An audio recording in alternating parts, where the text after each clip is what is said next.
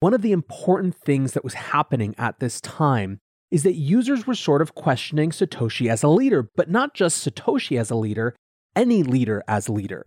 They were starting to really dig into the idea of Bitcoin as a network that was different than some traditional organization.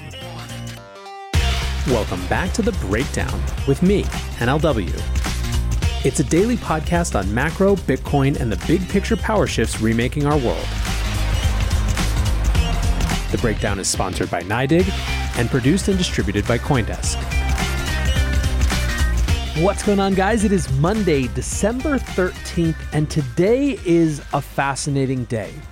11 years ago today, Satoshi Nakamoto posted for the last time on the Bitcoin Talk forum. In December of 2010, Bitcoin was in a very, very different place than it is today. Indeed, very few of the people hanging out there on that Bitcoin Talk forum, even in their wildest imagination, would have thought that Bitcoin would have gotten as far as it has as fast as it has. The focus then was on normal issues for a two year old project trying to figure out how it was going to continue to grow. A lot of today's episode is influenced by Pete Rizzo's amazing piece in Bitcoin Magazine last year at this time, looking at this from a 10 year perspective.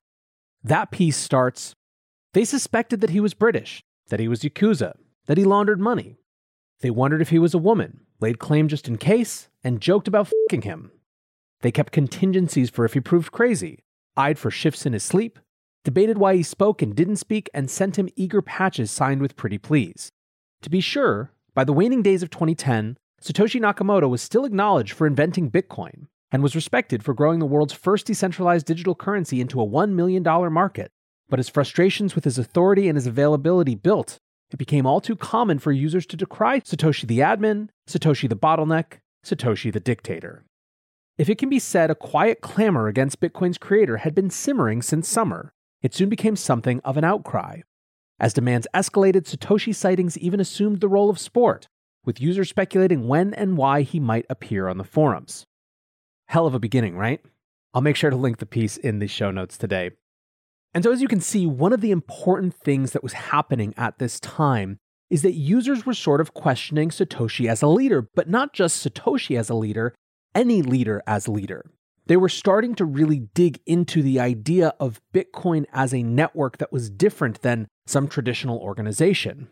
On those same Bitcoin Talk forums, Shadow of Harbinger wrote, there is no single mastermind in open source. It's more of a brain where a single human is just a cell. If one day Satoshi says, okay, guys, I was just a joke with this Bitcoin thing, I'm closing down the project, we would simply fork the code. Gavin Andresen, one of the most important early developers of the project, said something similar, writing, If Satoshi goes rogue, then the project forks. Another important thing at this time was that Bitcoin was bolstering its defenses against attack. On August 15th of 2010, 184 billion bitcoins appeared on the blockchain.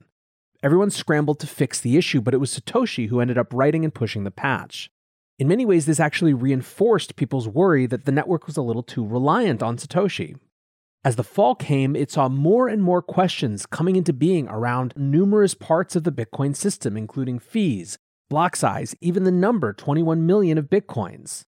With all this fantastic and fascinating amount of technical debate, Rizzo really presents it as all part of the same overall story, which is the community of developers starting to challenge Satoshi's default authority, which was really more about them setting a path for how the Bitcoin network could operate and collaborate going forward, more than just solely a critique of a single leader.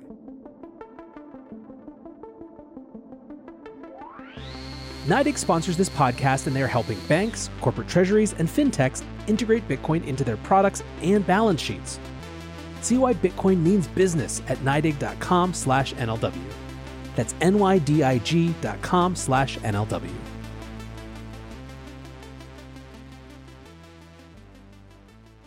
One of the big culminations of this whole process was not, in fact, technical, but political. WikiLeaks had started to become a force in media, and the full saga was underway in 2010. In April of that year, the so called collateral murder video, which showed journalists being killed by US forces, had been released. On top of that, throughout the year, there were tons of Iraq war related leaks, and then finally, there was the mass release of 251,287 US diplomatic cables that began on November 28th. Very quickly thereafter, WikiLeaks was blocked from payment networks including PayPal, Visa, MasterCard in order to choke off their source of funding, which was, of course, donations. That was the context in which a number of people on the forum started to discuss the idea of Bitcoin being a tool for WikiLeaks to continue. It was brought up by folks like Amir Taaki and soon became a big discussion, and it got all the way to the leadership of WikiLeaks. Now, at that time, WikiLeaks actually decided to decline to accept Bitcoin, but PC World discovered the conversations and published an article called Could the WikiLeaks Scandal Lead to a New Virtual Currency? This was, in fact, one of the first mainstream publications talking about Bitcoin. And while it did a lot to discuss what Bitcoin was and how it was mined and why people ascribed it with value, Satoshi themselves was none too pleased. They wrote, It would have been nice to get this attention in any other context. WikiLeaks has kicked the hornet's nest and the swarm is headed towards us. On the official thread about this on the forums, there was tons of debate. One user named Joe wrote, Why are we scared of association with WikiLeaks? I hate WikiLeaks and its founder, but the currency is designed to persist in the face of institutional attempts to get rid of it and WikiLeaks is in the news, so I hope they do use it. They're a perfect candidate of an organization that should use Bitcoin. If your business is legal, you're using PayPal and accepting credit cards. We need to throw away this dream of Bitcoin taking over PayPal for the white market. I hope we get a good share of the white market, but the main usage of Bitcoins will be in gray and black markets. And whether the reader agrees with that prediction or not, there is no such thing as bad publicity in any case. This is definitely a good thing for Bitcoin. Let the public get mad about Bitcoin. Another user was even more blunt, saying basically, bring it on, to which Satoshi replied, no, don't quote, bring it on. The project needs to grow gradually so the software can be strengthened along the way. I make this appeal to WikiLeaks not to try to use Bitcoin. Bitcoin is a small beta community in its infancy. You would not stand to get more than pocket change, and the heat you would bring would likely destroy us at this stage. To give you a sense of how contentious things were, the official post in the forum was locked so users were unable to reply, and some thusly accused Satoshi of censorship, like Diablo D3, who concluded his message If I want to donate to WikiLeaks using BTC, everyone else can S my D. About a week later, Satoshi posted his last message, and it was about security and the work left undone.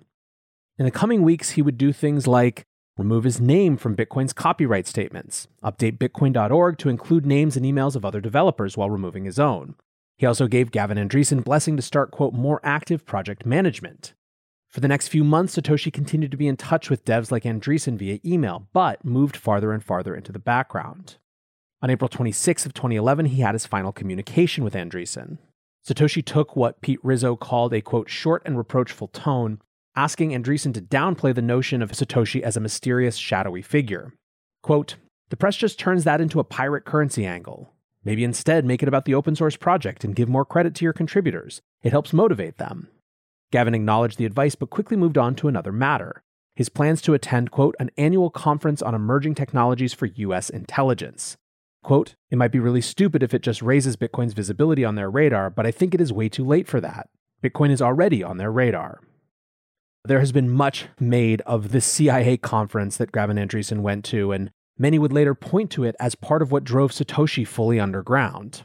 There are, of course, even crazier rumors than that, but it's also worth noting that this was the same time that Bitcoin was breaking into some amount of mainstream consciousness. It was starting to get press, and the price of Bitcoin had hit a dollar for the first time.